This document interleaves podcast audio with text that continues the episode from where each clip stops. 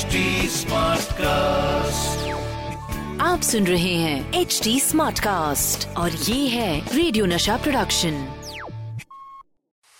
RJ Anmol की अनमोल कहानिया। अनमोल कहानी में अमावस की रात है। घना अंधेरा छाया हुआ है। एक अजीब सा सन्नाटा है हर तरफ़ मौत सी खामोशी है। सिर्फ़ हवा के झोंकों का शोर है। डर का एक एहसास पैदा हो रहा है। आप अकेले एक सुनसान सड़क पे रात के अंधेरे में बढ़े जा रहे हैं और इस तनाई में भी महसूस हो रहा है जैसे कोई है जो आपके साथ साथ चल रहा है। उसके कदमों की आहट आप सुन सकते हैं। ऐसा लगता है जैसे कोई साया आपकी ओर बढ़ रहा है। जैसे ही आप अपने कदमों को रोकते हैं, साया भी ठहर जाता है। और फिर जब आप मुड़ के देखते हैं तो कोई नज़र ही नहीं आता। और फिर अचानक इस सन्नाटे को चीती हुई आवाज़ दूर से सुनाई पड़ती है।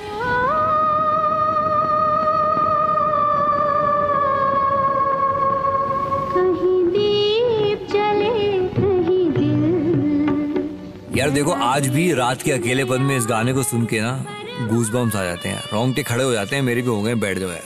बड़ा ब्यूटी यार।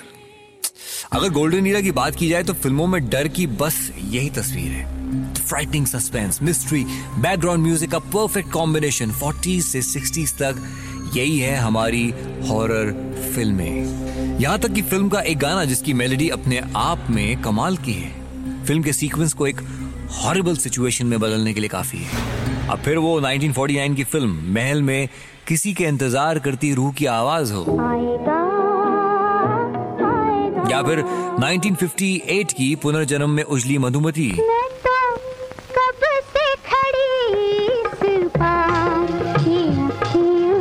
या फिर 1964 फ़िल्म का नाम वो कौन थी? वहाँ कब्रिस्तान में किसी के इंतज़ार में आंसुओं की दास्तान।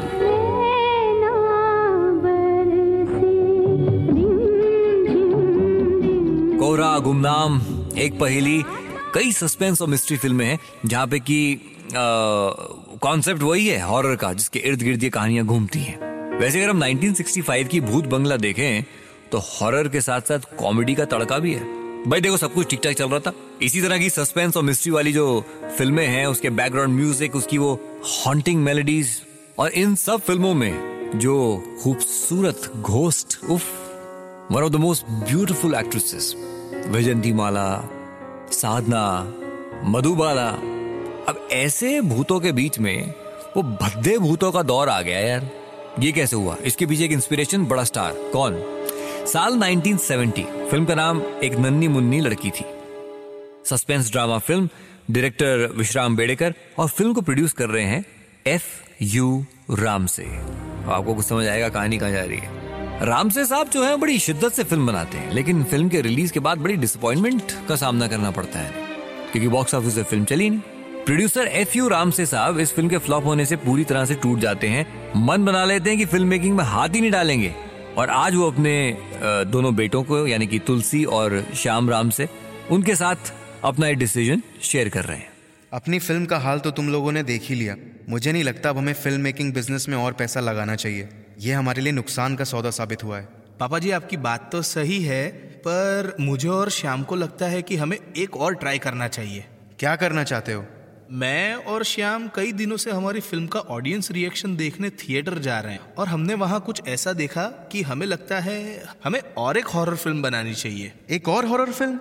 अभी पहली फ़िल्म के नुकसान की भरपाई हुई नहीं है और एक और नुकसान की बात कर रहे हो? तुम लोग होश में तो हो। देखिए पिता का रिएक्शन तो जायज़ है रामसे ब्रदर्स का हॉरर कैटेगरी में ये पहला अटेम्प्ट था और बुरी तरह से फ़िल्म पिट गई। ऐसे में एक और हॉरर फ़िल्म बनाने के बारे में सोचना बड़ा अजीबोगरीब ख्याल है, पर रामसे ब्रदर्स यानी कि तुलसी और श्याम, वो इस बात से इतफाक नहीं रखते। वो एक हॉरर फ़िल्म बनाने का पूरा मन बना चुके हैं और इस फ़िल्म को बनाने की इंस्पिरेशन उन्हें उन्हीं की पहली फ्लॉप फ़िल्म एक नन्नी मुन्नी लड़की से मिली है। फ़िल्म के पहले ही सीन में पृथ्वीराज कपूर साहब एक म्यूज़ियम में अपनी, वो कहते हैं जो एंसेस्ट्रल डैगर वो कटार चोरी करने पहुँचे।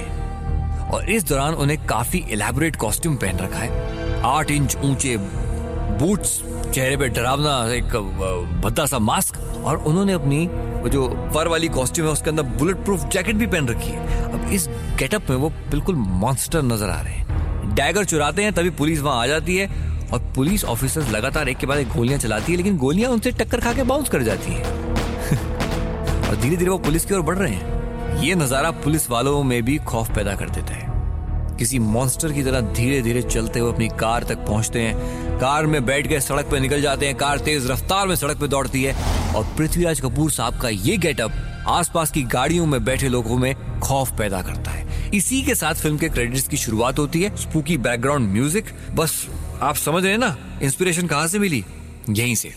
क्योंकि राम से ब्रदर्स को एहसास होता है कि फ़िल्म तो नहीं चली, ठीक है? लेकिन जो 10 मिनट लंबा सीन था ना, ये बड़ा थ्रिलिंग था ऑडियंस ने बहुत इसे मज़े से एंजॉय किया। डरे भी, लेकिन मज़े भी लिए। वो अजीब सा हॉन्टिंग म्यूज़िक वो भत्ता मास्क वो लंबा चौड़ा घोसली फिगर ये सब बड़ा पसंद आया। तो बस फिर क्या था? दोनों भाइयों ने यही ऑडियंस का रिएक्शन अपने पिता एफ़ यू रामसे को बताया, और बस तैयारी शुरू। इसके बाद 1972 राम से ब्रदर्स की पहली कंप्लीट हॉरर फ़िल्म आती है, दो गज ज़मीन के नीचे। इस फ़िल्म में हेलन को छोड़कर कोई बड़ा स्टार नहीं था, पर फ़िल्म बॉक्स ऑफ़िस पे कमाल कर देती है। और इसके बाद सिलसिला शुरू होता है राम से ब्रदर्स की हॉरर फ़िल्मों का। एक के बाद एक, अंधेरा, दरवाज़ा, होटल, पुराना मंदिर, वीराना, तहखाना।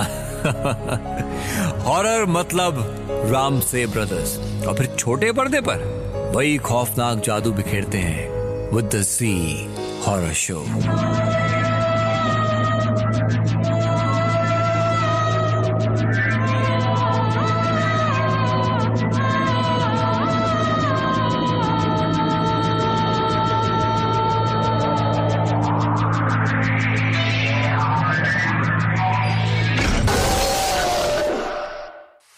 RJ Anmol की अनमोल कहानियाँ। आप सुन रहे हैं एच डी स्मार्ट कास्ट और ये था रेडियो नशा प्रोडक्शन एच स्मार्ट Smartcast.